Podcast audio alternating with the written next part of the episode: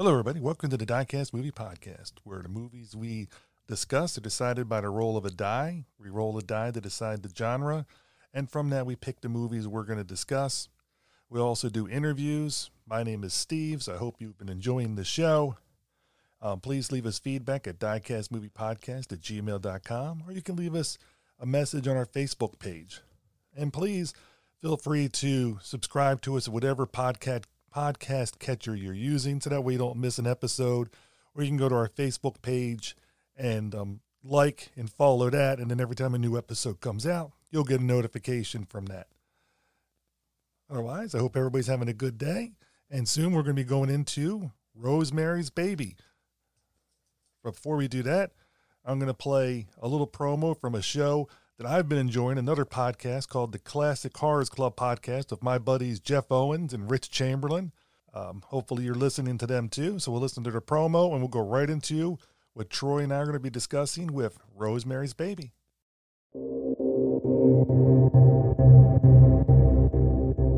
Hi, I'm Jeff Owens. And I'm Richard Chamberlain. And we want you to join our club, the Classic Horrors Club. Every month, Richard and I host the Classic Horrors Club podcast, where we talk about our favorite subject horror movies. Some of them are classics. We all go a little mad sometimes. And some definitely aren't. What you see is real. What's done is done, and what I've done is right. It's the work of science. But we love them all the same. We also have special theme months where we highlight the legendary stars. And we head to the drive ins of the past every summer for exciting double and triple features. Hi, I'm Chili Dilly, the personality pickle. And we even have occasional guests. My obsession, and it is truly an obsession, I suppose, of Frankenstein the True Story dates back to when it first aired in two parts on NBC in 1973. So join the fun and listen to the Classic Horrors Club podcast today. Hosted by SoundCloud, we're available wherever fine podcasts are found. And for even more fun, check out the video companion on our YouTube channel. And remember, we sincerely appreciate your patronage and hope we've succeeded in bringing you an enjoyable evening of entertainment.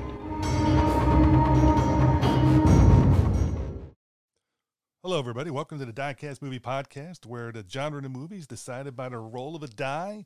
And this time, the genre we fell on was horror. And I was talking with Troy Howarth, and I said, Troy, you have horror. What movie do you want to pick? And he picked Rosemary's Baby, and he did it with literally that much hesitation, you know, maybe two snaps worth.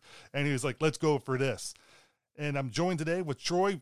We talked, he's been on the show many times. He's written many, many different books, been on so many different commentaries. It's too numerous to mention. But how are you doing today, Troy? Doing very good, and thank you for having me here to talk about this one. I'm glad you picked it because as, as, you and I were talking just before I hit the record button, it's been since I was a teenager, so it's been almost like four decades since I last saw the movie, and um, I really enjoy coming back to revisit it. So thank you for picking it. Well, uh, yeah, you might say I'm kind of fond of it. I guess we'll, uh, we'll, we'll find that out as we're talking about it. So it was a pretty easy choice. And what, what have you been up to, or what's coming out recently that you can talk about? Because I know some things you can't disclose, but do you have anything that's coming out uh, that you can discuss soon? Mm, I can't think of anything uh, commentary-wise that hasn't been announced already, or that isn't uh, already available. The um, second Christopher Lee set came out from Severin that I'm on. Uh, commentary tracks with Nathaniel Thompson on Dark Places and Secret of the Red Orchid on that one and um, there's been a bunch of other things, but nothing nothing has really been announced lately. Uh, just been busy working on some other book projects too. Awesome, awesome, and, and uh, readers that, for listeners that haven't read your books, they really should go out there and like Google search, web search Troy's name, and you'll see a plethora of different works that are out there. And I don't think you can go wrong with picking any of them. It just depends what taste you have in movies, you know, because your tastes are all over the place. And um, I think that's just the way to go. And then you can just start working from there. You can start with John Carpenter. You can go to Dario Argento. I mean, you can go to many, many different realms. Yeah. Well, thank you for saying so. Um, yeah, I mean, um, they are what they are, and uh, some people like them, some people don't. That's just the way it is. Well, you know, it's, it's I know some people get really upset when they when and you and I are Facebook friends, and sometimes you'll post something on Facebook with your opinion of a movie, and people really it's amazing how they get so offended by certain things, and it's just it's just a different opinion. And um, I like it because it adds discussion. And sometimes you you go to look at the film, and it's like, well, I, I can see where he's coming from from that, and whether I agree with your opinion or not is irrelevant. It's just I value your opinion, you know, because it's usually very well informed. Well, I mean, it's it's one of the things that's kind of uh, souring me more and more. I've been trying to spend less time on it because I've frankly been on it too much. So I try to. I've been trying to back off actually uh, over the past week, you know, decreasing. And um, it was a funny thing, uh, you know, as, as, I'm sure you're aware, and most people who are interested in uh, genre films will be aware. Rob Zombie has a new film coming out of uh, The Munsters, which um, you know, I, I preface this by saying I'm not a fan of Rob Zombie and I'm not really a fan of the Munsters. Sorry to say, it's uh, you know fine as a kid, but as an adult doesn't really hold up so good to me. Um, so I shared my thoughts on the trailer, you know, which uh, just what it's worth. You know, looked at the trailer and thought, oh, that doesn't look very good. Um, and and put that out there. Uh, some people were very very um, irate. I know there was a lot of dumping going on on it, but what I said really wasn't that significantly strong or anything. I wasn't impressed by what I saw. And guy I'd been Facebook friends with for years um, just you know blocked me for doing that, which I thought was uh, you know I mean you, you're uh, not obliged to uh, be friends with anybody, uh, especially on um, social media. Friendships are very sort of shallow anyway, so it's not like a real world friendship when you're dealing with somebody you've known in person. Um, so he's within his rights to do it. I just thought, wow, that's really that's bizarre. I mean, you haven't even. I, first of all, I didn't even say anything that bad. Second of all, uh, it's it's not worth getting that upset. But some people do. I, I don't really understand it, but uh, that seems to be the thing um, on social media anymore. Seems to be the uh, the outrage. Uh, seems to be uh, outrage porn seems to be the thing. Yeah, it seems like with every movie that comes out now, it's either the best ever or the worst ever, and there doesn't seem to be the middle ground. Yours was a middle ground approach.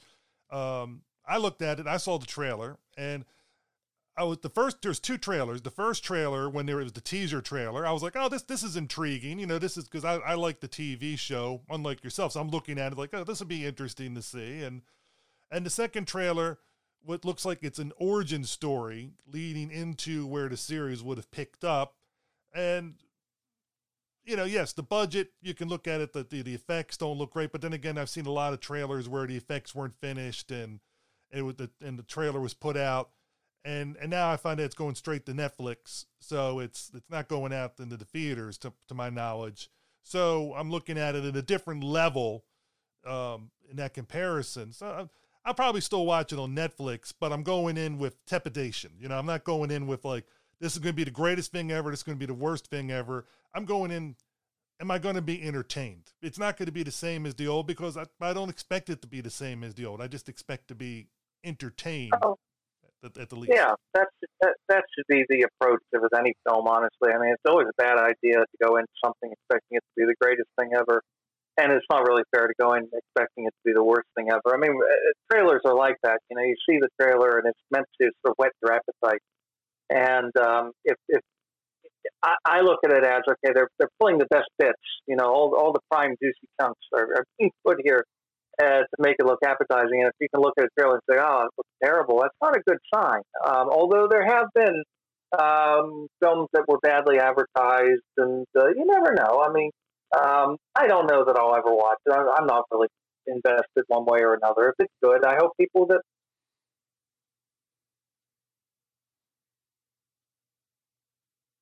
hey, thing it anymore, and the um, you know everybody wants to go out to the, the blurb worthy, you know, that's going to or the people going to quote on the back of a Blu-ray case, and uh, it, it's usually it doesn't have much to do with anything other than just uh, trying to stand out from the crowd. So it, usually you'll see it something's getting a lot of praise and somebody come out say, "Oh, it's terrible."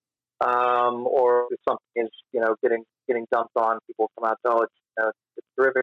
It's fine if it's sincere and if it's serious, and if you have the ability to kind of articulate why you feel what you feel. Usually, it's just kind of you know it's one extreme or another, and it's, it you know it doesn't really say much. Well, I understand where you're coming from, and um, just let you know, we, you, you, kind of broke up in the middle there, but I got, I think we got the general gist of it. You know, which happens with Zoom connections. Um, for listeners that are listening in, that way you know it's like, hey, it, it's it's the good part of society. We can get together from a distance away, and the negative part is sometimes the connection gets a little buffered, and it is what it is. but we're not here to talk about the Munsters or Rob Zombie. We're here to talk about Rosemary's Baby from, to me, the greatest year ever, 1968, because that was the year I was born. So of course I'm I'm, I'm a little bit of um, you know, biased to that year. but 1960, Rosemary's Baby, and this this movie has an interesting thing because William Castle wanted them to get the book before the book was released, if I remember reading correctly, and they put the money up only, but they they put the thing down that William Castle could not direct it, but he could produce it. Is that right?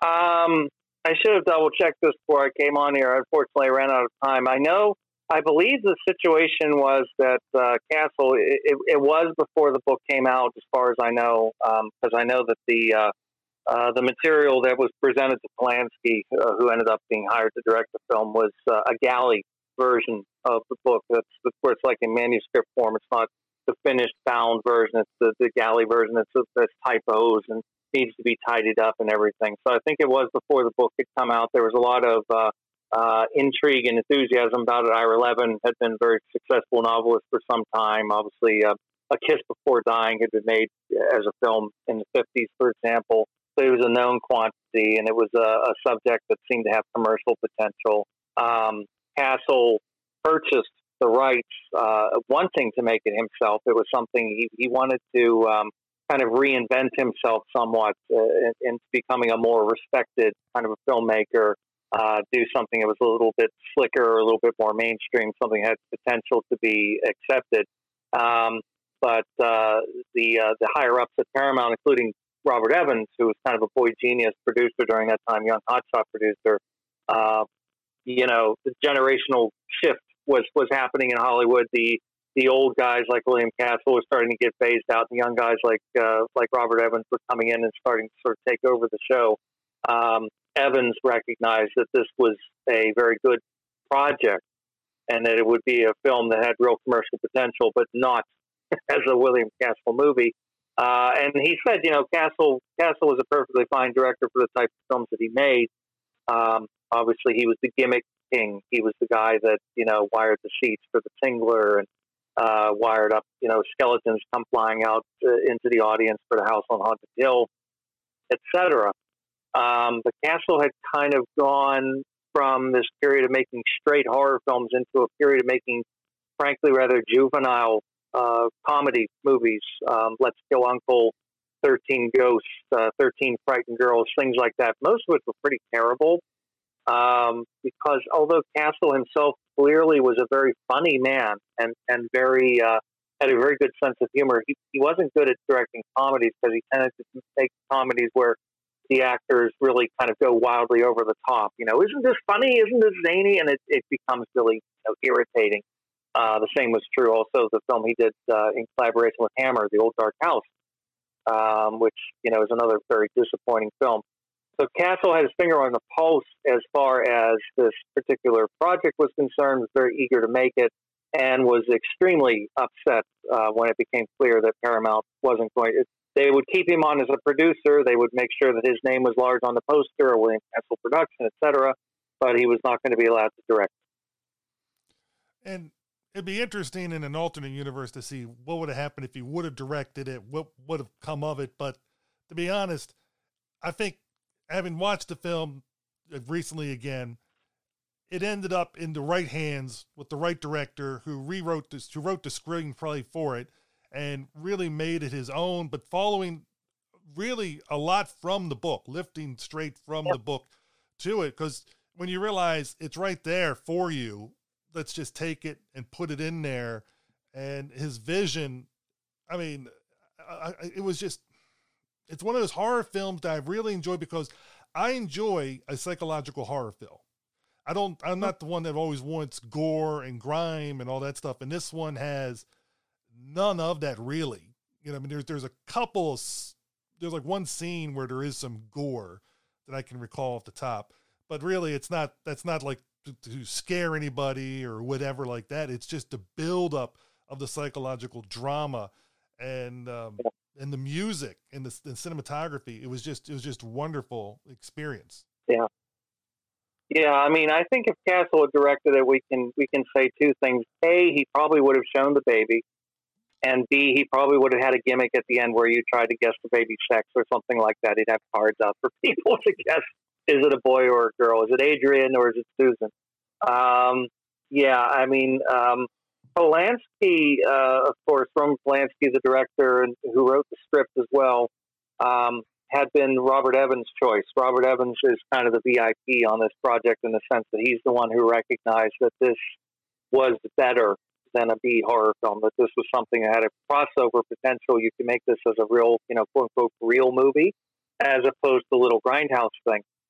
And Evans had seen Polanski's earlier films, Knife in the Water, Repulsion, Cul-de-sac, and The Fearless Vampire Killer, and recognized in him a real talent. Now, Polanski had actually made the cover of uh, Time magazine uh, with Knife in the Water when it came out.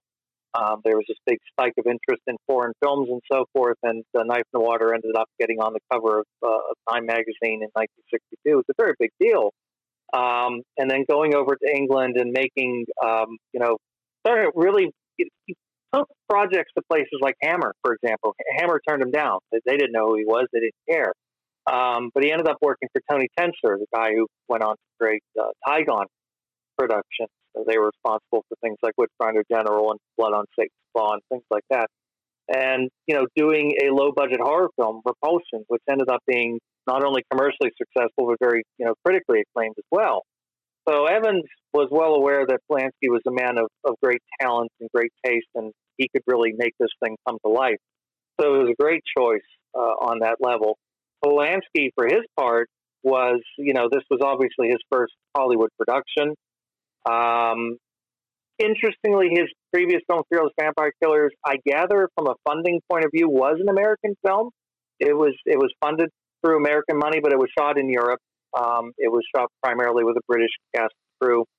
Um, you know, Sharon Tate, of course, is in it. She's an American name for the film, but uh, you know, obviously, uh, pretty much everybody else is either British or you know, uh, Irish, so forth.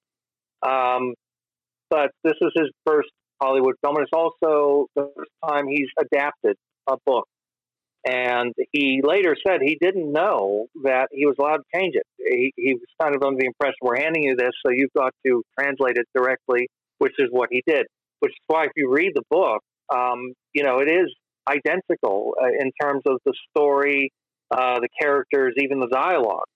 Um, what Polanski brought to it was his own very particular and peculiar sensibility, uh, his kind of uh, you know offbeat way of looking at things, and this kind of dark humor that's in the book. But I think that Polanski emphasizes even more. I mean, it's a movie that's genuinely creepy, but it's also genuinely funny at times too. It, has got this sort of dark comedy thing going on. So um, he maintained that the reason it was so faithful was because he didn't know he could change it.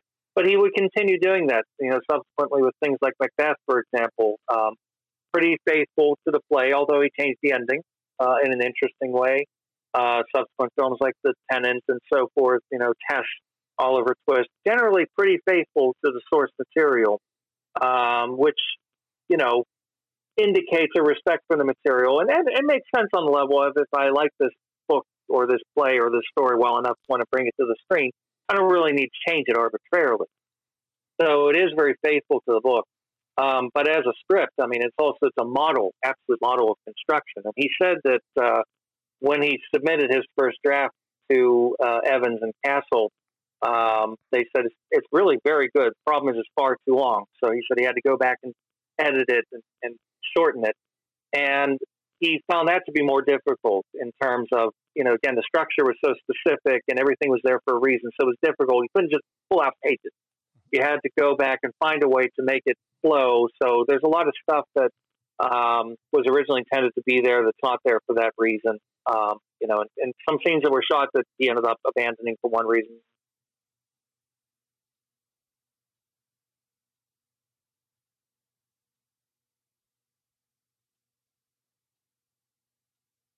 shot and or feels long. But that's another indication of being a kind of A level, was allowed to have this kind of lead uh, of power, in which the first act basically is all build up. Troy, you broke up right after you said, um, um, for what, like when you were talking about him when he was adapting and said for one reason. What I'm going to do is, I think our connection might be getting slow. I'm going to put us off video, so we're just doing the audio, and maybe that'll help yeah. with the connection.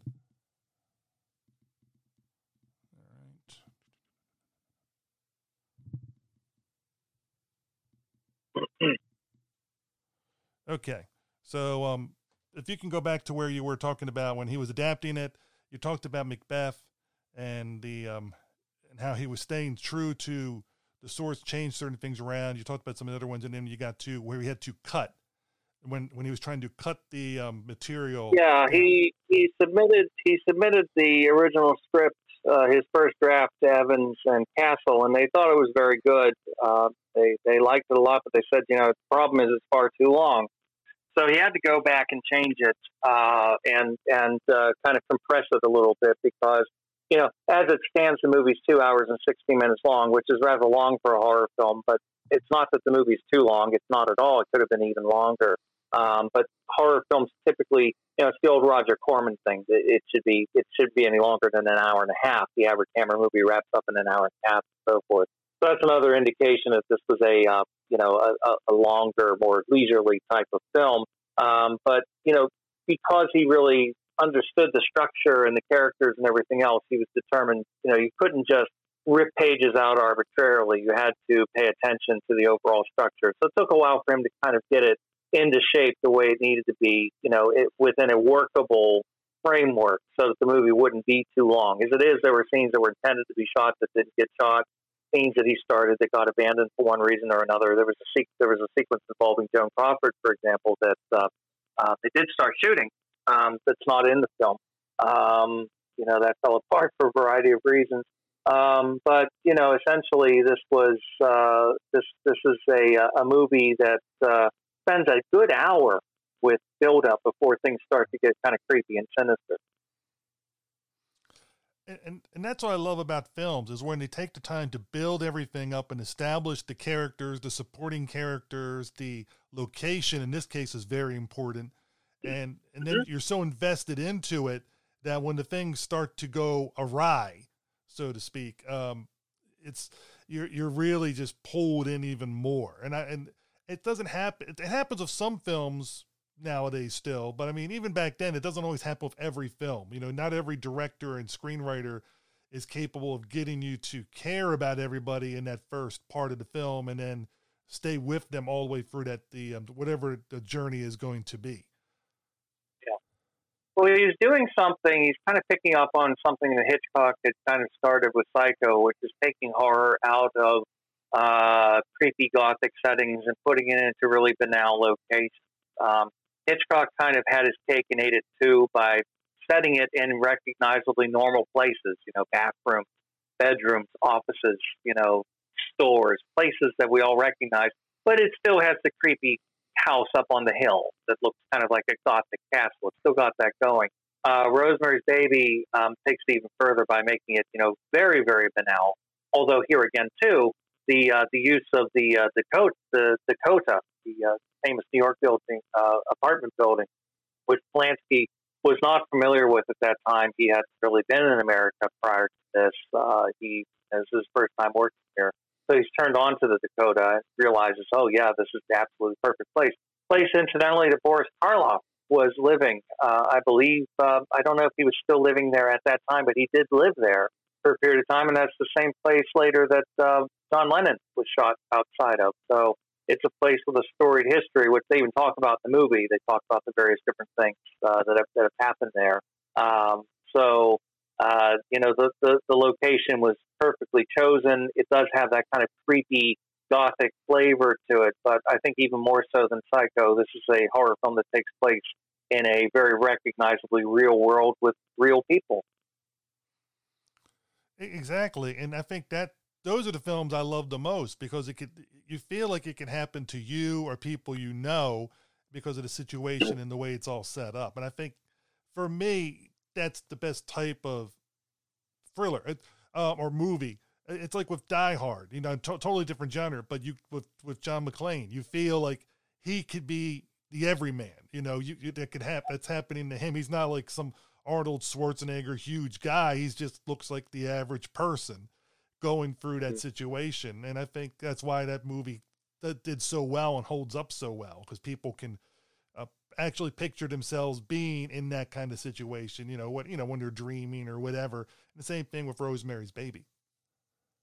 Yeah, no, definitely. And I think uh, I mean it's it's there in the book. Obviously, it's something that uh, you know Ira Levin was was very much responsible for in terms of creating the story and so forth. But it was this again sort of shifting things away from the traditional gothic fairy tale kind of approach to horror films, you know, where it's usually some evil character living in a, a uh, an imposing castle or or something or other on on on the hill.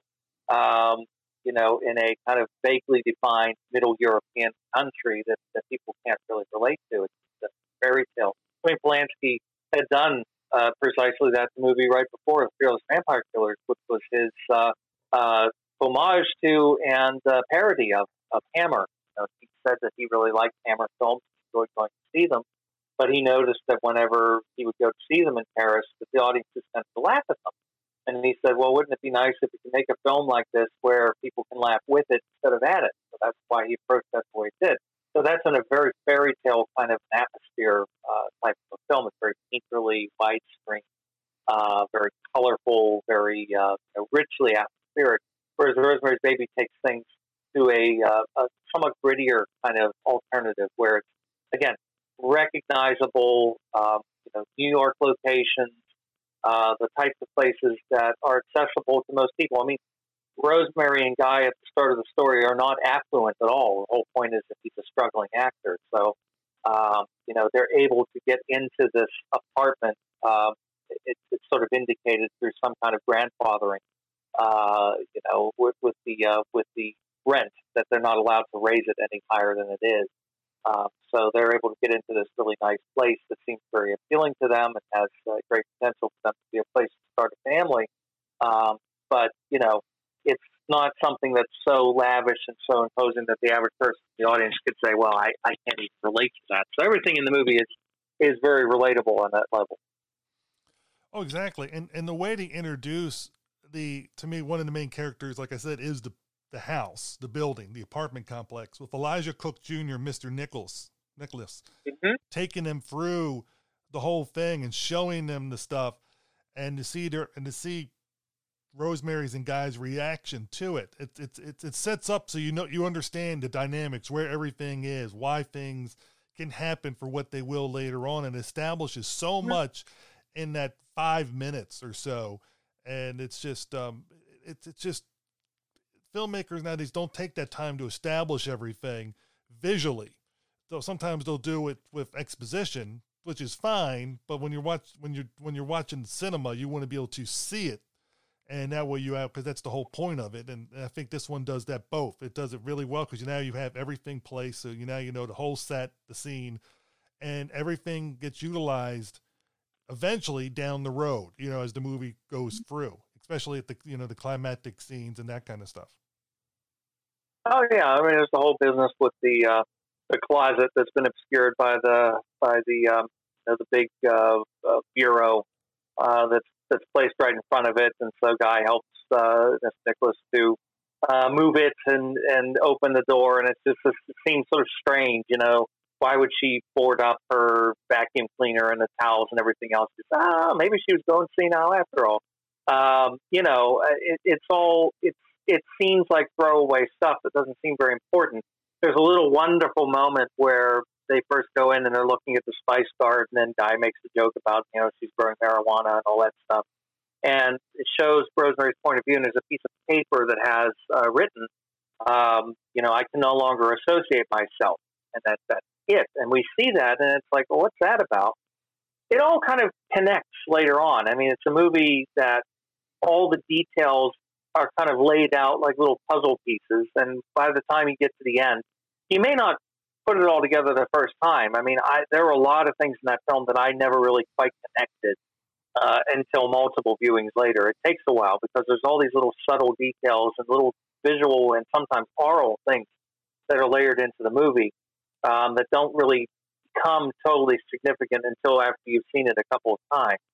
Uh, which again, I think is a sign of a great film because it, it pull you back and look at it over and over again. There's always little things that you can notice, and you realize, oh, okay, I, I understand why this is here now. This all connects into this later on, and so forth. All the stuff with the shelves and the paintings on the Castevets walls and all these things, they all sort of pay off. But it does, I think, calls for a certain degree of patience that I don't know um, if uh, the average audience these days would be as patient as that. I'm, I'm not sure. I mean, we're kind of used to things being uh, thrown at us at a much quicker pace and at a much faster clip. So I don't know how that would play nowadays, but I think it's one of the great strengths of the film.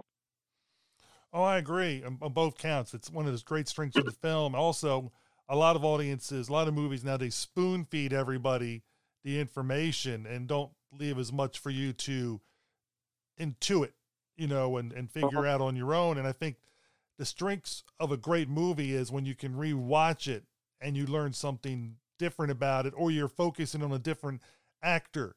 Um, I use 12 Angry mm-hmm. Men as an example because I watch that film every couple of years, and every time I watch it, it's just a new layer, something I missed before, and and things like that. Because they're all the actors performing in the background. it's like you can follow different ones and see different mm-hmm. different nuances. And Rosemary's Baby I think is the same way because it's just developed for repeat viewing, and then you can get different hidden things from it, or or, or explore more in the world. And uh, I think yeah. nowadays with um, DVD digital technology, the good part is is you can like wait a minute, and you can go back to that spot. You know, it, where when you're watching in the cinema, it just keeps on going. So there are some advantages to the world we're in now compared to when it came out in '68. Hmm. Yeah, I mean, um, well, casting wise, I mean, you know, there's there's a lot to talk about here as far as the uh, people that uh, Polanski got for this film because it's a, it's a phenomenal cast. Um, the two leads are not who originally were intended. Um, you know, the book and uh, Polanski, of course, being faithful to the book, um, describes Rosemary as more of a kind of a typical Midwestern uh, kind of all American girl next door type. And uh, he pictured an actress named Tuesday Weld uh, to play the character of Rosemary. And uh, that didn't work out for one reason or another. And I think it was, uh, I believe it was Robert Evans who was keen on the idea of using Mia Farrow. And uh, Polanski really couldn't see her at first because he thought well, she seemed so fragile, she's so skinny, she seemed sort of weird and ethereal and so forth. I don't know if she'll fit. Um, but of course, she was absolutely perfect. Um, Guy was originally intended to be Robert Redford, um, and you can see why. I mean, that that could have been really interesting. We tend to think of Robert Redford as the kind of you know hunky, uh, heartthrob leading man of the late '60s into the '70s and '80s, who who traditionally plays kind of you know upstanding, uh, likable, heroic characters. Let's not forget, early on, he'd played some really shifty characters. He was on at least one episode of Alfred Hitchcock Presents, for example, playing a really unpleasant character. Um, so he could have done it. It would have been interesting. Um, but that didn't work out because he was in some legal dispute at the time with Paramount, funnily enough. So that, that failed. And it was Polanski who suggested the idea of John Cassavetes. Um, Paramount wasn't particularly crazy about the idea, but they wanted to show Polanski support, so he, he got Cassavetes, which funnily enough, ended up becoming a problem because he and Cassavetes didn't end up working together terribly well because they had very different approaches. Mm-hmm. Um, but uh, he gives a performance that I think doesn't get the credit it deserves. Um, I remember reading like Roger Ebert's review, for example, and he loved the film, gave it four stars, and you know, raved about almost everybody in the film. But he said Cassavetes was merely competent. Um, I've talked to other people too who say, yeah, you can tell he and Polanski didn't really didn't mesh. I don't agree with that. I think he gives an absolutely brilliant performance in the film uh, that doesn't always get the credit that it deserves. So, I, I mean, apparently Jack Nicholson wanted to play it, which you know could have been interesting, but that was before Nicholson was a star, and you know this is uh, this is prior to all of his big 70s triumphs, including Chinatown. He ended up doing with Polanski later on. Um, so, I mean, that could have been interesting, but I think Cassavetes was the perfect guy for the part, the same way that Mia Farrow turned out to be the perfect part. And all these other actors that Polanski got, these old Hollywood character actors, you know, he had a, a, rather unusual way of approaching it, which was simply based on descriptions in the book and his own sketches. He tried to cast people who looked like what he thought they should look like. So he's pulling out people who haven't done a lot of work and haven't been in big films. Um, some of whom hadn't been in big productions in quite some time, like Ruth Gordon, for example. Um, you know, had had kind of disappeared from films for a lengthy period of time. Uh, casting her and Sidney Blackmer and uh, Ralph Bellamy and all these other people, it was absolutely perfect. Every single actor in that film is perfectly cast, down to Angela Dorian, who uh, it's a funny little in joke in the film uh, when she and, and Rosemary meet downstairs in the basement doing the laundry and Rosemary says, um, "Oh, I'm sorry, I thought you were Victoria Vetri, uh, the actress." And, and Angela Dorian says, "Oh, a lot of people make that mistake." Victoria Vetri is Angela Dorian. That that is her um, her uh, you know, nom de plume. Uh, so she appears in the film, you know, under a different name. Uh, that is indeed uh, the same Victoria Vetri who was in uh, When Dinosaurs Ruled the Earth and, and things like that. So uh, everybody's just perfectly cast. Oh, I agree with you. And Ruth Gordon, you know, as Minnie, uh, her, she's just, uh, I don't know, she, the nosy neighbor trope, mm-hmm. you know, and also she plays it so well. You know, she's picking up the mail. She looks at the mail. Oh, you got ads, you know, or whatever. It's yeah, junk. Yeah. You know, she's asking how much everything costs, and it's almost like you know, yep. you're trying to be. She's nice, but you're trying to be polite, and, and, and all these kind of things. We all know a Minnie. Yes. we all know many. I mean, I, I had a landlord who was like that back in the '90s. Who, She looked she looked like her. I remember telling my mom, I said, "Oh my God, it's Minnie." Um, she was the same way. She was nosy. You know, people came over. She was always sort of sniffing around, and we we all know people like that. Um, again, it's that idea of the banality of evil, um, which is you know putting something into a really just sort of humdrum, ordinary environment and uh, you know creating this idea that these these people could potentially, depending on how you read the film, because there's ambiguity there. Um, but if we take it on a literal level of okay, this is this is what's happening. Um, this is the people you should be afraid of. You know, not the usual kind of you know Vincent Price and Boris Karloff types that we're used to in horror films at that time, but you know just the people, ordinary people next door. Oh, exactly, because they're people that are usually you know portraying the villains, so to speak. The best ones are ones that never think of themselves as being the villains or the bad guys. And and nobody here that's on the um like Minnie and and and Roman and all them. None of them picture themselves as being the bad guys. They just picture themselves oh. as doing what they need to do for their religious beliefs and their faith. Mm-hmm. And so I think I think that's the best way of doing it because they're they're not going to they're not going to think themselves as being wrong. Right. Yeah. No. No. No villain. I mean, villains don't tend to think of themselves as villains. You know, the more superficial ones perhaps do. Yeah. The, the sort of you know, snidely wish whiplash types. But you know, traditionally people who are doing bad things, you know, they often don't really think they're doing bad things. So that all makes sense. But you know, the um, the idea of what is happening in the film and, and how to read the film, uh, it's important to understand that Polanski, as an atheist, uh, was confronted with a little bit of a pickle when he's he's proposed the idea of doing it. First of all, Robert Evans had uh, enticed him by offering him a project called Downhill Racer, which did end up getting made uh, with Robert Redford, funnily enough, uh, with, without Polanski directing. Polanski uh, was looking to make uh, the transition to going to Hollywood to make films. And Polanski was a big uh, sort of winter sports aficionado, and, and, Robert Evans knew that and decided to use Downhill Racer, which is all about skiing, as a, uh, a project to entice him, and also threw at him Rosemary's Baby and said, "Well, you know, while you're at it, read this too, and let me know what you think." Um, so he ended up obviously picking Rosemary's Baby, which is absolutely the right choice. Um, but he said, you know, as somebody who doesn't believe in God or the devil, how do I make a film about a, a woman who is raped by the devil and bears the devil's son? Um, and he said the only way I knew how to do it was to introduce this ambiguity that you can accept it on face value as this is absolutely happening. She has been impregnated by the devil, and these people are all, you know, conspiring against her, and blah blah blah. Or you can look at it as the woman is out of her mind. Um, so there is, for example, is a terrific scene in the film where she goes to see Charles Grodin mm-hmm.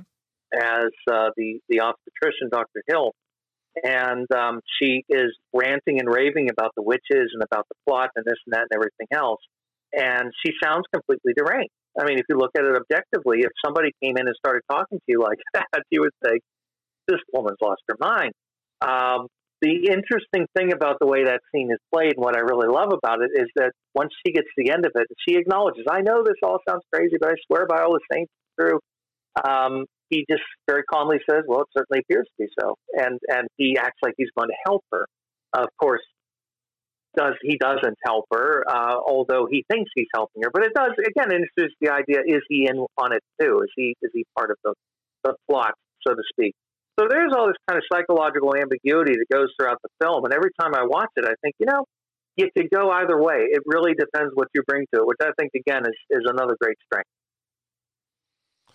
Oh, I was the same way with Doctor Hill. You know, when I was watching, I was like, "Is he part of it? Not part of it? Is he not?" You know, because it's so there's so many reads of it, and, and Charles Grodin plays it like he's like listening to her. It's like, "Oh, this this this this lady's like lost it." I'm just going to say yes to whatever she says. Let me get her in a nice calm place, let her relax, and let me just make these phone calls.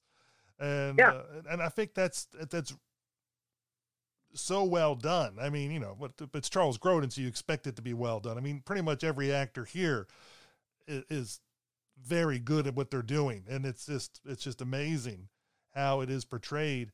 And you feel so sorry for Rosemary because you you're wondering like, is this really in her mind? It was did they give her like a drug and did she have a bad trip?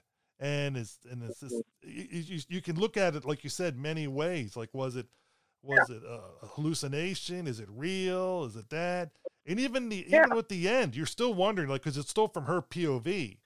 Is yeah. is, but maybe maybe she wakes up from her, her rest and is just and you know and freaking out. You know, it's just there's so many ways that you could still go with the movie even after it ends. So you can look at it oh, yeah. one way or the other way, and I like that. I, I love films that let you have a discussion with somebody else and you can both be like, no, this is what happens. No, this is what happens. And you can yeah. both be right. It's just the way you interpret it. Yeah. I mean, uh, even, even if we assume that the, uh, the neighbors and their friends and so forth really are part of some kind of a cult, well, that, that could be true. And, and even in Charles Grodin scene, he says that. Well, there are a lot of sickos in this city. Um, so it's quite possible um, they could be, but it doesn't necessarily mean they've necessarily conjured up the living devil. she is pregnant uh, with the Devil's Child. So it's crucial that we don't see it. Um, so the end of the film, uh, many, many, many people have sworn that they see the baby at the end of the film, uh, which is not true. It was never filmed. What they see, and I think what confuses some people, is you get a subliminal little sort of callback to the uh, the, the, nightmare scene, the rape scene, however you want to call it, uh, where she's impregnated. Um, the eyes of of the uh, of the devil raping her. Um, you get that little sort of subliminal flash, but that's not meant to be the baby. Um, we get, you know, there's that wonderful moment, one of my favorite moments in the film, uh, which is just pure visual, but is talking about, you know, he has his father's eyes, and the camera pans, and you see John Cassavetes standing there with his hands over his eyes. He can't even look. Um, it's also it's a it's sort of darkly funny uh, in a way, but it's also horrifying at the same time. The idea that he could do this to his wife just to get get ahead. Um, but again, uh, you know, it's all structured in such a way that we can, uh, on a certain level, you're going to relate to certain things and certain characters and so forth in different ways depending on your situation. And there is part of you that can almost kind of understand his thought process of well, gee, you know, yeah, she's going to suffer for a little while and think that the child died, but she'll get over it and we're going to have so much and everything's going to be great. You can almost kind of understand that. It is kind of a parody of the kind of the American dream. You know, the, the ultimate sign of success is to have a big bank account and a big house and so forth. And, and he wants to have that. Um, you know, notionally for her as well, but really it, it's all sort of selfish on his end. Um, but at the same time, we can understand where she's coming from as well, and that choice that she has to make at the end of the film, which is, you know, is she going to turn her back on this, or is she going to be a mother to this child? And she ultimately decides to do that, um, which is, you know, again, very disturbing and very. Uh, it, it really cuts deep. Uh, I think, especially you know, people who have uh, uh, who have children of their own and so forth, to be able to put themselves in that position and understand the psychological dynamics of that. It's it's a very very layered film that has so many different ways that you can look at it, so many different ways you can interpret it, and as many times as I've seen it, um, every time I watch it, I'm still picking out little things that I've never noticed before. I'm going to go back to what you were saying, up how some people say they, they saw the baby and it, it did the flash with um, Satan or, you know, during the rape scene. And I agree with you that the baby's not shown because if you look at that face, there's no way that if she would have saw that face as the baby's face, that all she would be commenting on is his eyes you know, because it's oh yeah, yeah. you know, it's like because it, it, has horns, it's got the it's red. I mean, it's it's it's it's a lot more than just. I mean, I don't think the first thing you'd be saying is his eyes, his eyes. I mean, mm-hmm. She could no. be that focused on the certain details. Her character's always been focused on very tiny details, but that, I would be shocked. So I agree with you. Oh yeah, it's, the, it's it's goes they, back to they the cut to the other. They cut back to the other cultists too, like Patsy Kelly's you know, Bruce Gordon, they say, well, look at his hands, look at his feet. You know, so we're assuming that must have, you know, little cloven hoofs and uh, pointed tail and stuff like that, which would have been completely ludicrous. I mean, you'd laugh it off the screen. And I think the, one of the reasons this movie holds up as well as it does is that there are no special effects to really date it. You know, as, as great a film as The Exorcist is, and Exorcist was incredibly um, state of the art for 1973. It's still 1973. Inevitably, there are certain things in the movie that, by contemporary standards, look a little phony. Um, it's still a great film, but in that level, it's dated. What Polanski did that was so smart in this film was basically say, I'm going to avoid special effects as much as possible, and uh, crucially, not show the baby because um, to have shown that would have been uh, a, complete disaster. I think it would have totally undercut the film and uh, reduced it down to the level of a parody. Oh, I agree. There's no way you. I think our mental image of whatever the baby was going to look like is thing that, that, yes. that scares people the most. Sometimes it's like when they cut away from somebody just about to be killed, and they'll cut away in a movie, and then your imagination fills in the gaps. I know some people hate that; they want to see the gore and whatever. And there's yeah. people like myself that whatever I imagine is going to be way worse than whatever they show. Because if they show it, you're going to be like, oh, they didn't show enough, or it wasn't this, or it wasn't. There's always going to be that, yeah. that, that that you can never please everybody. No, there's no pleasing everybody. I mean, I, I take it on a case by case basis. There's certainly very gory horror films that I love. Um, and I do think it takes skill to pull things off well. You know, I look at what like Lucio Fulci did in his films, for example, and I'm always impressed by the sheer sort of chutzpah and uh, you know astonishing uh, kind of ingenuity to be able to put some of those images on screen. I mean, that's not easy to do. Um, but by the same token, there are times when understatement and subtlety is is very much appreciated too. I mean, people talk about the Texas Chainsaw Massacre, um, you know, who are convinced the same thing with Rosemary's Baby. They're convinced that they've seen so much more than what they really do. Um, it's actually not a bloody film at all. I mean, you'd be surprised if you go back and look at it. Uh, it's really not gory at all. It's it's all sort of implied. It's the intensity that's that's very disturbing. And so, Rosemary's Baby, you could show this movie. I think you could show this movie on TV uncut these days. There's a little bit of nudity. Um, there are some, for the time, you know, some, some shocking language, you know, some four-letter words thrown out, uh, which, you know, when this film was shot in late 1967, um, that was kind of a new thing. You know, censorship was starting to relax and all that, but it's not, it's not a movie that would really need to be cut. There's only one scene in it with blood, um, which is a, uh, a scene that's presented as a suicide, although, uh, you know, there's some implication that there was something far more sinister that took place there as well. Depend, again, depending on how you want to interpret it. Oh yes, and and and that that was the what I was talking about earlier when I said about there, there's there's virtually no gore except for that one scene, and that's about it, you know. And um, I mean, we, I mean, this movie is just so well done, and the one thing I want to go back to, which we talked tiny bit about, is the music. Oh yeah, it sets it up with the opening credits and um, with uh, all the way through the movie, and it's just when when the when you have the soundtrack or the movie and the, the scenery going so well together. So when the cinematography and the music are going hand in hand with the acting, when it you know when it's going on with that part, it really pulls you into the movie. But the music when it's showing the opening shots, just builds you right. It sends you right into the movie and gets you ready for that expectation. So it's it's it's it's yeah. so well done with yeah, the lullaby. The, the score um, was by Krzysztof Komeda, uh, who they they sort of Americanized his name for this film, Christopher Komeda, who was an old friend of Polanski's. They had been working together for you know pretty much since the beginning of Polanski's uh, kind of uh, career.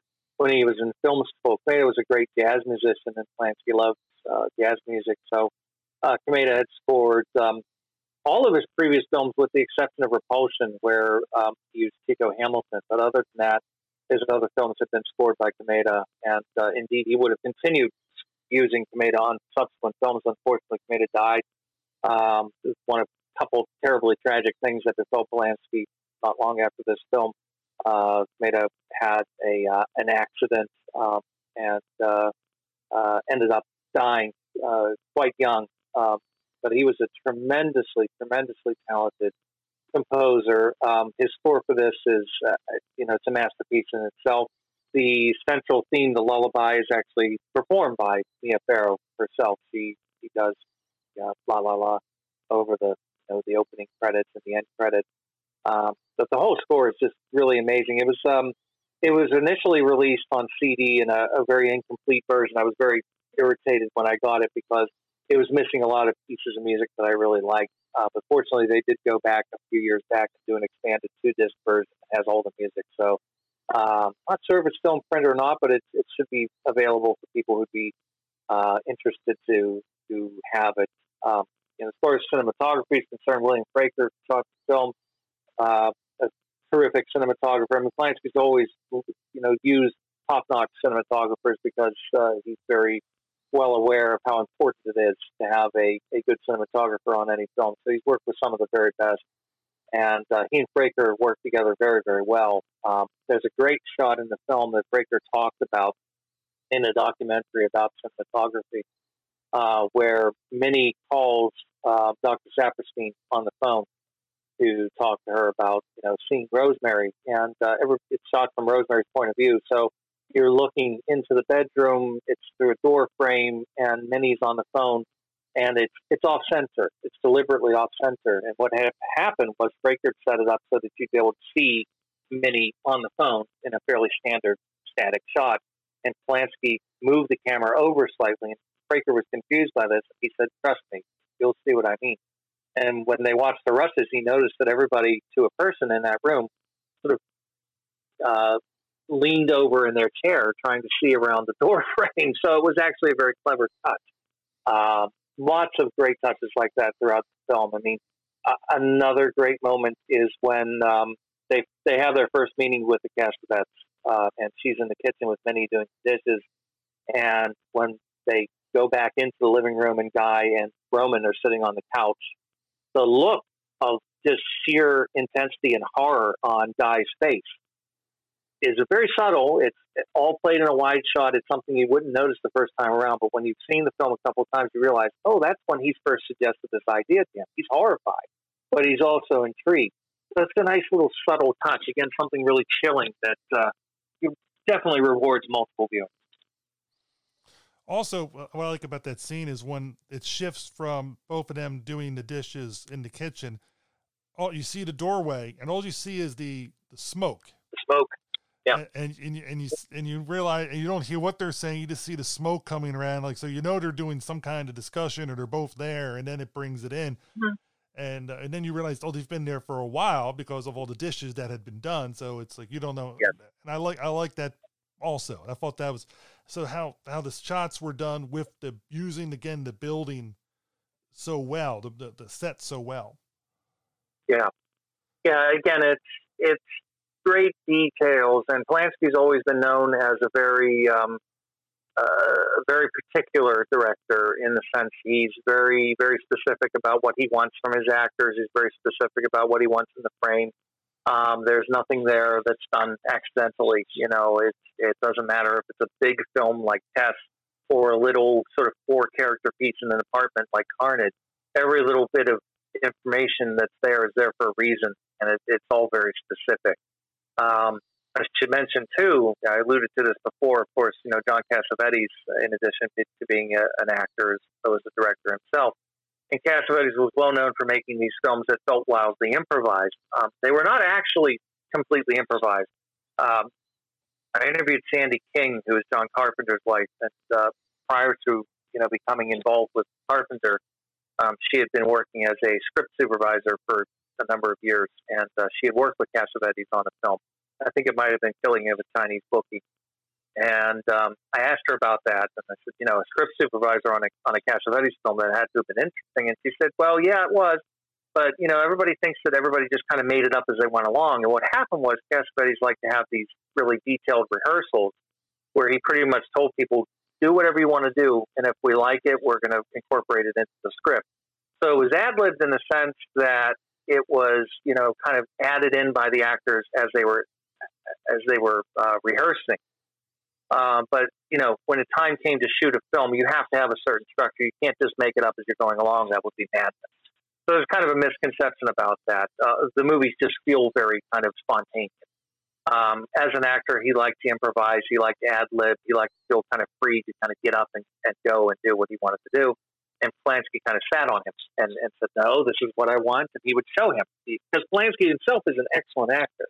Um, he's starred in a couple of his own films. He's acted in films for other directors. He's done a lot of stage work as well. He played, um, uh, he was lead in Amadeus uh, on stage, you know, in the 80s. Um, he, did, he wasn't in the film for perhaps obvious reasons, but he was on stage production uh, in Europe.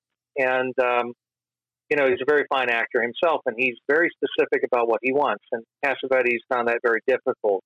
Um, so they, they did not um, necessarily get along very well. As a matter of fact, after a certain point, there was a story that uh, at one point they were getting towards the end of the film, and I think it was actually the last scene, um, you know, where everybody's gathered and, and Rosemary comes in, and, and Cassavetes was being kind of critical of some of the stuff that Polanski was doing, and uh, at one point Polanski just shouted at him, "Shut up!"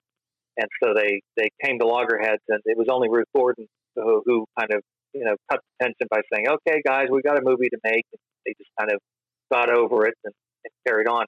But it has to be said, Polanski's always been very uh, complimentary towards Cassavetes in interviews, and uh, Cassavetes seemed to have respect for Polanski as an artist. He seemed to understand his talent. He just didn't think much of Rosemary's Baby as a piece of material. He thought of it as you know, kind of trashy, uh, but he did recognize his talent. So it's a good example of two people with radically different methods. You know, somebody who's very particular and precise versus somebody who, who's you know, more spontaneous and prone to ad libbing, working together. But uh, again, I, I don't think the results um, are compromised because I, I think it's an absolutely wonderful performance that again doesn't tend to get the attention and praise that it really deserves.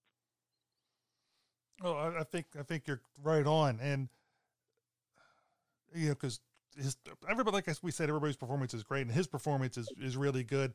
And I know from talking to different actors and interviews and stuff, everybody has a different approach to how they go about doing the material.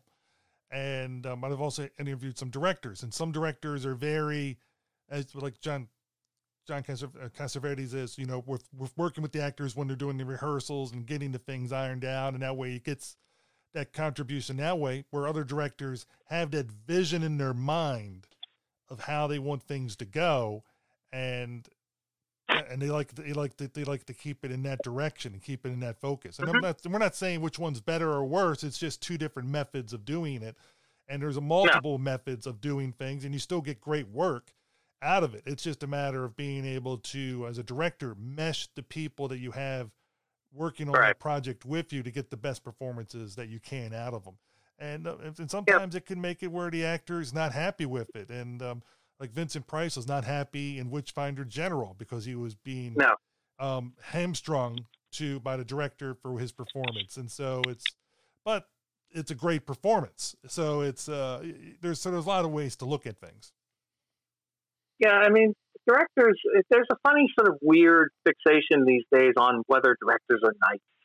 Um, you know, people people kind of you know want to sort of lash out at directors, even if they're long dead.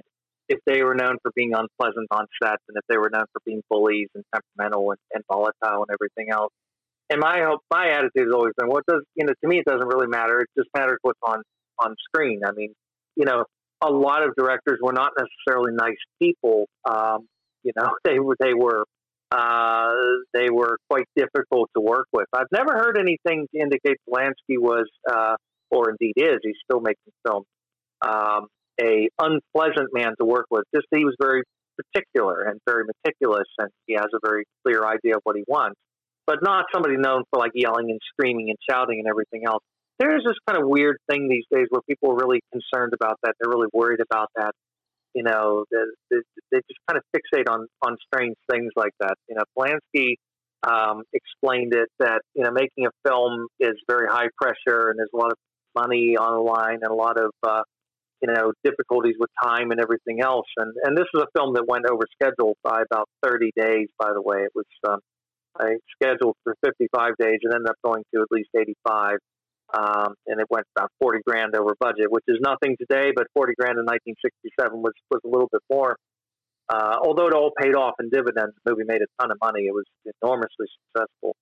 Um, but, you know, because he was uh, very particular and very meticulous and so forth, um, he was running behind uh, early on and told a story about being on the lot uh, at Paramount after a meeting with uh, the, the higher ups at Paramount, and he ran into Otto Preminger. Now, Otto Preminger is a man who's known for being a sadist on set, uh, yelled, screamed. I mean, really, really nasty man on set. Nice man off, apparently, not so nice on set. Anyway, uh, Preminger knew who Polanski was. He liked him. He liked his work. And he said, uh, "What's what's wrong? You look so gloomy." And Polanski said, "Well." They're upset with me for going over schedule. I don't know what I'm going to do. And Preminger said, well, um, you know, do they like your rushes? Said, oh, yeah, they love them. He said, don't worry about it. They're not going to fire you if they like your work, even if you're running over. Nobody cares about that. Um, but Polanski has said it was kind of like, you know, it's like imagining a surgery where the doctor says, please, nurse, would you be so kind as to hand me the scalpel? It, they don't do that because it's, you know, time and pressure and everything is on. So it tends to be very curt and to the point. It is just similar to that making a film. It's not always possible to have the social niceties. Um, and so, you know, his his approach may have seemed dictatorial to somebody like Cassavetes, um, but by the end of the, you know, at the end of the day, the methodology to me doesn't really matter so much. If you're somebody like Stanley Kubrick who shoots, you know, hundred takes of somebody closing a door, uh, William Wyler was like that as well, or you're somebody like a uh, um, you know, a Clint Eastwood or or uh, William Friedkin who will get it in one take if they can doesn't really matter. What matters is what's up on the screen. And, and the thing that makes Rosemary's Baby such a great film uh, ultimately is Rose, is uh, Roman Polanski because he's the one who had this tremendous insight into the material and knew how to realize it in a way that is uh, wonderfully rich and layered and has all these different things. Very faithful to the book, but at the same token, it's bringing a lot of his own personality to it. So you get this kind of impish sense of humor and sort of dark comedy that comes throughout uh, but it's also beautifully staged and realized. I mean, nobody could have done better by this material. Oh, I agree. And when you when you brought up Clint Eastwood and his style of directing, it reminded me of an interview I did with Eli Craig, who's also a director, but he also was an actor at one time, and he was in Space Cowboys. And mm-hmm. Clint Eastwood directed it, and there was a, he played um, the, the younger version of um, one of the older actors. It's like when they're they're filming this one scene where they parachute down and he was supposed to like pull when he landed, he was supposed to pull this one thing so his chute would go off, you know, like like disengage from his body and um, say his dialogue. So he gets down, does the landing, gets up, stands, says his line, and everybody behind him in the camera, he says, is pointing at behind him because there was also a windstorm that was coming, and he got he didn't take he didn't pull the thing to cut off his chute, and so he got pulled in the desert, you know, a, a good distance away. Ended up being okay. They got him back, reset it up, and Clint came over to him and said, "Kid, you got one more try. Don't fuck it up." See, there you go. Some directors are are nasty SOBs. There's no question. I mean, uh, Fritz Lang was known for being uh, quite quite unpleasant to work for. I mentioned Otto Preminger, and you know there are various other uh, stories we've talked about. James Whale. I mean, James Whale can be quite sadistic at times. Um, and other directors are known for having a very kind of calm, relaxed uh, attitude on set. John Carpenter's like that. Known for yelling and screaming. Uh, he likes to create a nice kind of homey, you know, happy atmosphere on set. Um, but you know, as as a director, um, you know, first of all, Polanski's body of work, uh, which is fairly prolific over a period of what about sixty years now, um, is remarkably consistent. Um, but uh, in terms of quality and in terms of you know, you can always tell it's his movie, regardless whether you know it's an adaptation of a book or a play or an original concept he's come up with. It, it you know, it's always filtered through his sensibility. Um, but you know, it's it's unfortunate on a certain level that he and Cassavetes didn't get along better because it did create some tensions that were unpleasant at times on set. But the overall impression I get from the other actors who participated in the film, especially Mia Farrow, Ruth Gordon, and so forth, uh, was of a very happy time. Um, not all happy. I mean, Mia Farrow was going through a lot of difficulties at that time because she was supposed to do a movie with her husband, her then husband, Frank Sinatra, called The Detective. Um, and because Polanski kept running behind, uh, Sinatra was, you know, getting really, really pissed off and, and said, um, you know, it's it's either Rosemary's Baby or me. You know, make your choice. And and she elected to stay with Rosemary's Baby. And he had uh, divorce papers served to her by his lawyer on the set. They were filming the scene of the party. Uh, they had that uh, they have that party where all of her young friends come, not not uh, Minnie and Roman and those people, but the uh, you have to be under sixty to attend party. um, and uh, she was just totally devastated. You know, just dumped her like that. Um, you know, so that was an unpleasant aspect of that. That was disconnected from the film. Just uh, something that uh, you know, obviously she would remember and connect him with this film because uh, it created a great deal of bad blood the Detective, by the way, came out, I believe, the same day as Rosemary's Baby, and although the Detective did well enough at the box office, it didn't do nearly as well as Rosemary's Baby, which made her very happy. Sometimes th- those that laugh last laugh best. it's true. It's true. Oh, but I'm, I'm so happy that you picked this movie, and I'm glad I got to revisit it. And I'm now I'm, I'm adding it to my um, list to purchase because I, I don't own a copy of it now. I want to own a copy because I want to re mm. I want to add it to like every so every couple of years or so, just stick it back in. Um, because now it's like, oh, I want to see these different little things that are going up because yeah. there are certain things I know that Rosemary was pointing out, and some of them, a lot of them, I was able to pick up very you know, before she made her observation because it was very well done cinematography wise, and there's some of them I'm like I did not notice until after mm-hmm. she brought it up. And I did not go back to look at it then. I was just like, you know, I'm going to get this down the road and I'm going to watch it then. And now I'll know to look for that scene where, um, when they go into that the apartment and the paintings were like moved or removed, mm-hmm. and and now I'm going to at now I'm going to examine that wall to see, you know, was that was that filmed, which I'm sure it was, and was that so obvious, you know, and, I'm, and i bet it was, but just it just went right over your head when you're watching it for the first yeah. time. Yeah, the in the in the dream sequence, which is I think one of the all time great sequences in any film ever made. Uh, it, it, uh, most dream sequences aren't very good in my opinion because they usually do that thing where they make the screen all sort of warbly and they add color. You know, it's kind of like the Roger Corman dream sequences in the Poe films. It's always this kind of you know, ridiculously stylized thing. Dreams aren't like that. Dreams are weird and disquieting in their own way because they have their own logic. They're very random. And that's what you get in this film. So, one of the things I didn't pick up on until relatively recently is that uh, the Kennedys are involved in dream sequence. Uh, we see, you know, somebody playing, is effectively playing John F. Kennedy. Uh, I think it's supposed to be John, or maybe it's supposed to be Robert. but I think it's supposed to be John uh, as the captain of the ship who turns into Hutch at one point. Um, and uh, also somebody's supposed to be Jackie Onassis comes down the staircase as she's effectively being raped by Satan, and is saying, "I heard you're not feeling well" or whatever, and you know all these little sort of weird details. But like you know, when we see her walking towards the bed where she's going to be mated with the devil, you see this kind of fiery thing going on in the background, kind of flaming uh, sort of building effect as she's walking by. And you realize later in the film when she gets into the apartment, uh, she breaks in through that, that doorway that's been blocked up by the previous tenant, that um, there's a painting that looks exactly like that uh, that she passes by, you know, or, or we see her point of view as she's being lifted you know, effectively from her apartment into that room so that she can into that apartment so that they can do what they're going to do. Um, you know, she's going underneath those shelves that she's papered. Um, little details like that that don't necessarily jump out. They just kind of, you know, they, they stand out more and more, and they're all the more impressive because this was a movie that was made in 67, released in 68. This is prior to home video. Most people don't go to see movies more than once in the theater. You know, there are people like me that if they really like something, they'll go and see it multiple times. Most people don't do that.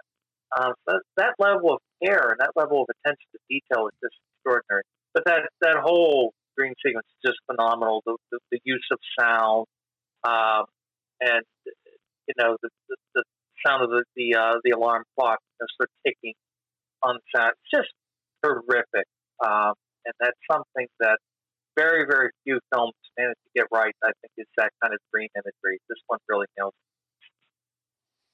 Oh, I definitely agree with you. And um, uh, really, do you have anything else to add? You know, about the movie because I, I, think I, have I've run out of things where uh, to talk about with it because I mean there's for me it's, it's been 40 years since I uh, between viewings. Mm-hmm. For you, I think you've probably seen it. I don't know. I'm just guessing in a ballpark at least 20 times. Uh, probably more than that, although I'm not sure. I mean, um, I first saw it as a kid. Um, I I seem to recall resisting seeing it for a while because I had this impression it was a soap opera. I don't know why I thought that. Um, then when I realized it's made by the guy that made the Fearless Vampire Killers, who was, was one of my favorite films from the time I'm a child, I wanted to see it. I watched it, and I, I didn't like it as a kid. It's it's it's too subtle a movie for a kid. I mean, it's just I didn't get it. I didn't understand it. I thought it was slow and dull, and I didn't care for it. But somehow, in my teenage years, it just clicked, and it, it became a huge favorite of mine. I've seen it so many times. Um, you know, everything about the film just clicks. I think it is as perfect a film as I've ever seen. Uh, there's not one thing I would change in it. There's not one thing that I think, oh man, it's a shame that they couldn't have done that better.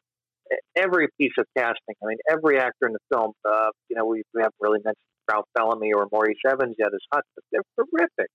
Everybody plays their role so well. Um, it's so well told, and it's again just so wonderfully detailed that uh, uh, it's the type of movie that just makes me so excited every time I watch it because I know not only am I going to be completely glued to it, but even though I've seen it 20, 30 times, 40 times for all I know, I really couldn't tell you. Um, I'm still going to pick up little things that I've never noticed before. And I did even, you know, yesterday, the little things that hadn't really jumped out at me before. I kind of picked up on it. Oh, that's interesting. I didn't, I don't remember noticing that before.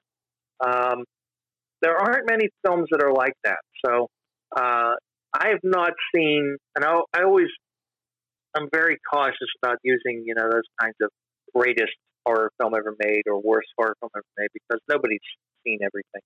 It's kind of a dumb thing to say. But I've seen a considerable number of horror films, and I've, I've never seen one that's better than this one. So, as far as I'm concerned, it's the greatest horror film I've ever seen, uh, and, and one of the greatest films I've ever seen altogether. Oh, I agree. It's it's definitely one of the, it's one of the better in both lists for me. I don't know if it's I've never I've never really sat down and tried to figure out like what is the best of the best for me, like in certain genres or whatever. Um, because as you said, um, you're always introducing to something again or for the first time, and then you're like, oh, and now it's like it throws your whole um, mind off. It's like, well, that was I thought that was the best, but now I'm not sure, you know, and, and that's the great thing about diving into um, movie discussions like this with people that I come when we roll the die, and then you pick a movie, and it's like, okay, we'll go do Rosemary's Baby or whatever, um, which I had seen before, but again, a long, long time ago, I'm very happy to revisit it. And then there's other times where people are picking movies that I've never seen before. I remember uh, the first time I saw Suspiria. Um, Mhm. I was teaching CPR first aid classes for the Red Cross at the time, and I'm still Red Cross instructor, but I was working for them. And one of the icebreakers I used to do when people were waiting for people to show up is like, "Oh, what's one of your favorite movies?" You know, as we're talking, and this one young guy goes Suspiria, and then he explains why, and I was like, "Okay." So I so I put a thing, so Netflix DVD. This is this is like 20 years ago or whatever. Sent you know, I got Suspiria, put it in, and so my first time was watching it then, and I was just like, "Wow, he was so right." The cinematography and the and the and the colors and everything, everything that he said, it just was just like blew your mind. Um, you know, seeing it for that first time. And and that's why I always liked it. It was because if somebody really likes a film, there's usually going to be something good about it. You know, they're not going to say this is one of my favorite films and it, and it be a total bomb. You know, for somebody else watching it, you might not like it as much as they do, but you can see why they like it for different reasons, um, and that kind of thing. And, and you know, everybody's tastes are different, but it's it's doubtful that somebody's going to say that's their one of their greatest films ever, and you're going to think of it as a total dung heap. Yeah, it's uh, usually that's the case. I mean, there, there there are films that are really well regarded that I'm just totally you know at a loss about. I don't really, but usually even something like um, I, I, you know I'll, I'll I'll throw it out there. Gone with the Wind is a movie that I'm not you know I'm not a fan of personally, but I can understand it because I can see the size of it, the scope of it. I can understand why people like it as much as they do. Story doesn't do much for me. I, I'm I'm not particularly you know invested in those characters, but I can at least understand it. So usually that is the case. Even if it's something I'm not nuts about, I can usually say, well, yeah, I can I can at least understand why somebody likes it as much as that. Um, you know, I've talked to people about Rosemary's Baby who say, wow, I didn't really think that much of it. It's okay, but it's not as good as you know The Exorcist or The Omen or whatever. And yeah, you know, everybody's everybody's entitled to their opinion. But um, you know, if somebody would would tell me, I'll tell you a story. Um, I was dating a girl a number of years back and um, I said, "I'm going to show you Rosemary's Baby." And um, so I brought it over, and we're watching it. And as you know, it's a slow film; it takes its time. It's, it's building. But this girl's my age. I'm thinking, yes, it's probably used to movies, you know, that aren't you know super fast. She'll be fine with it. We got into the uh, the dream sequence, which again is just a scene that I think is so fantastically creepy and disturbing and just you know exhilarating because it's so brilliant um, she turned to me and said, "This is one of the worst movies I have ever seen in my life," and I was totally crestfallen. It's that weird thing that you have where you love something so much and you just can't understand how could you, how could you? And I remember saying, "Well, okay, we can turn it off if you like this. If you don't like this, I'm telling you." she said, "No, we're, we'll finish it." She did end up like um, once she thought it started getting cooking. She said, "You know, I just they should have cut out that first hour. Nothing happened in that first hour." I said, "The that's important. You got to have the build up." Um, so it is possible sometimes to have that that very uh, uh, profoundly upsetting experience of watching something you love with somebody who just doesn't quite uh, understand it uh, or or can't quite uh, let's say can't quite relate to it the same way that you do. But that you know that's life. Yes, it is, and you know, and like we like we said starting off this when we talked about you know some of your Facebook posts and people getting upset. You never get upset with it. I never get upset with. It. I'm just like, yeah, you know, you're entitled to your own opinion. You know, this is mine, but uh, we just sometimes get upset when somebody says your your opinion is so wrong. It's like, no, no, no. Your your opinion is fine with the movie. It's just we're looking at it from different perspectives, and um, my perspective is I enjoy it, and your perspective is you don't enjoy, it, or vice versa. And it's just, you know, it is what it is. I don't. I don't get upset if people don't agree with me. I, I do get irritated if people are rude. Um, if I feel they're being condescending, um, you know, things like that. Or, um, but you know, other than that, if it just boils down, if you ask somebody why didn't you like this movie and they say it's boring, I, have nothing to say because I can't argue that point. If you found it boring, then there's nothing I can tell you that's going to make you change your mind. That's your take, okay. But if you start getting into other things, you know, and you start you know, if there's something that I can come up with a counter argument to, then it's possible to debate it. Um, you know, usually anymore, and, and like I said, I'm sort of trying to back off a bit more and more and not be on so much and, you know, spare myself the aggravation. But one of the things that I try to avoid anymore is if somebody posts that they like something, I don't want to go on there and say I don't like it because there's no point to that uh, unless they're asking for opinions. That's different. If you're asking me, you know, I'm I just watched this, I really liked it. What's everybody else think? Okay, you know, that's fair enough. It's the same thing on my own wall. I, I tend to get irritated. Sometimes I'll post something and I say, "Oh, I love this movie," and somebody will come, "Oh, it's terrible." I didn't ask you. Uh, that's not. you didn't need to do that. I, I wasn't really asking for your opinion. Um, so I try to avoid that. You know, let people enjoy what they want to enjoy, unless they are specifically asking for something. But again, uh, you know, it's, there's always something. I mean, it, it, doesn't matter what the film is. I mean, I, I, if you would ask me, what do I think is the worst film ever made, and I gave you an answer, you're going to get people that are going to come back and say, I love that movie, and that's just the way it is. Oh, well, I know, I know. It's it's it's and I'm fine with that myself. I think you and I are both that way. As long as people don't start going to, to, to insults and derogatory stuff, it's just a matter of, you know, explain yourself coherently, and then you know, okay, I understand where you're coming from. I'm not going to lose any sleep. Let's put it that way. You know, somebody has a you know no, different opinion. There's a lot of there's a lot of films I love that I get it. I understand. You know, a lot of the Italian genre stuff that I love, for example, that's not for everybody, and I get it. I I understand it. Um, if somebody comes on and says, you know, Citizen Kane sucks, uh, all right, I want you to explain that. I want you to tell me what it is you don't like about this movie. And uh, I, am not going to agree with you, but at least I can try to understand you.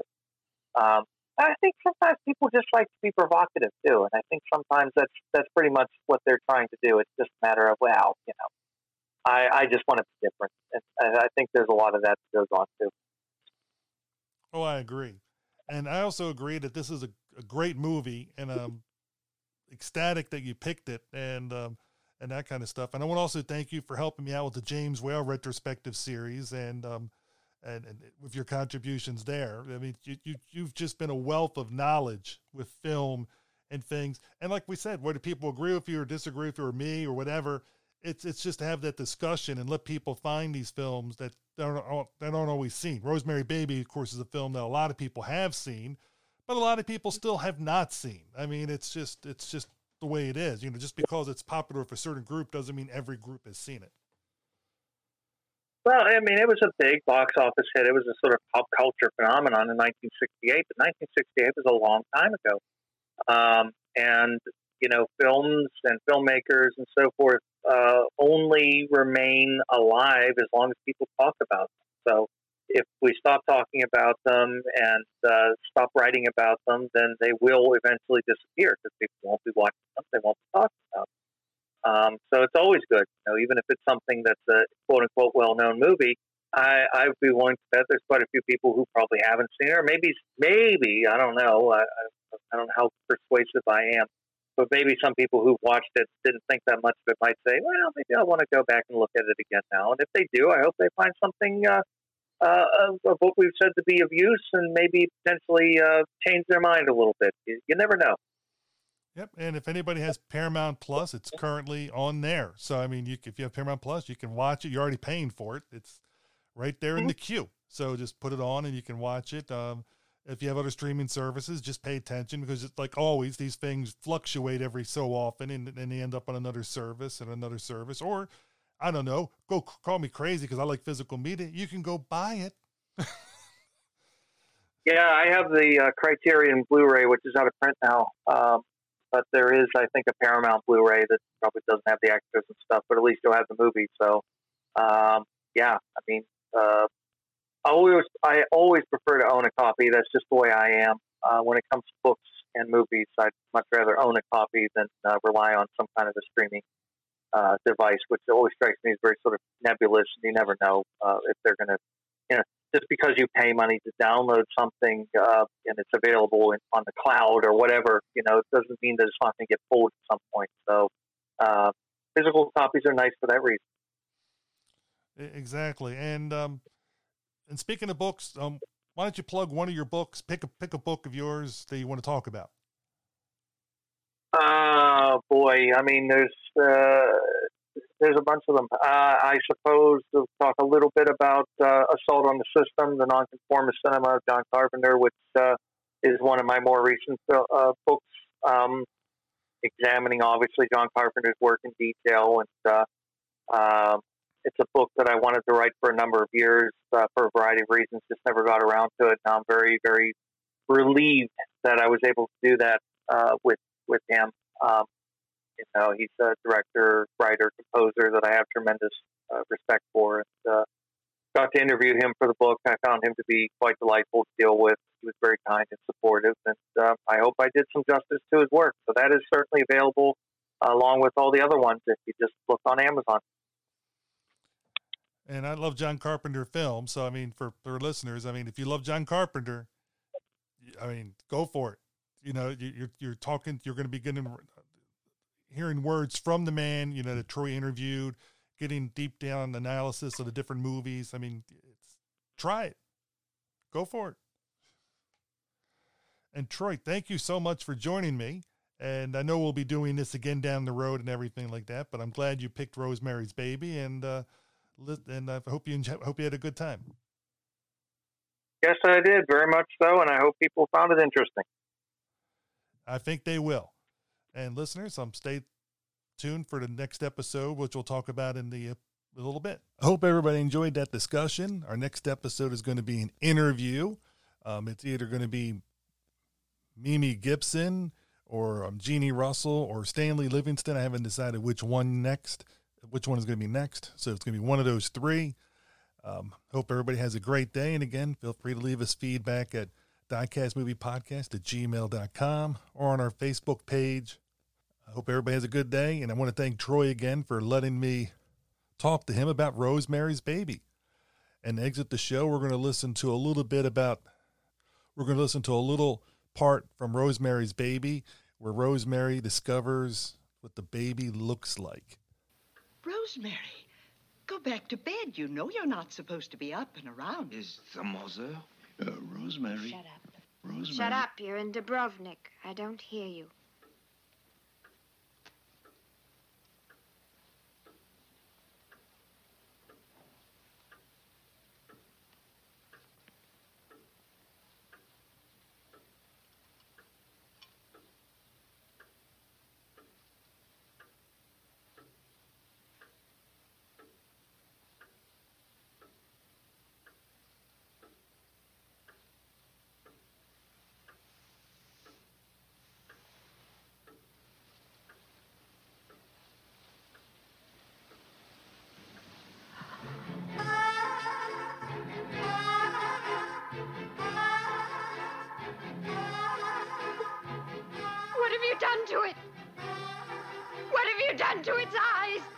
He has his father's eyes.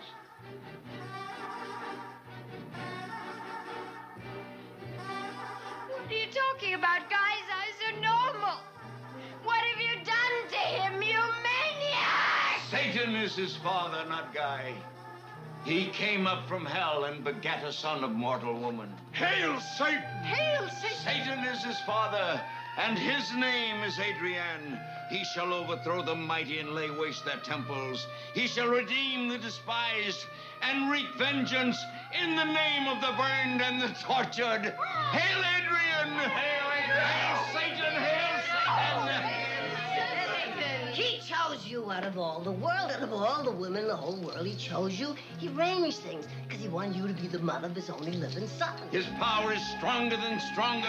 His might shall last longer than longer. Yes, Satan. No! It can't be! No! Look at his hands and his feet. Oh, God! God is dead! Satan, Satan lives!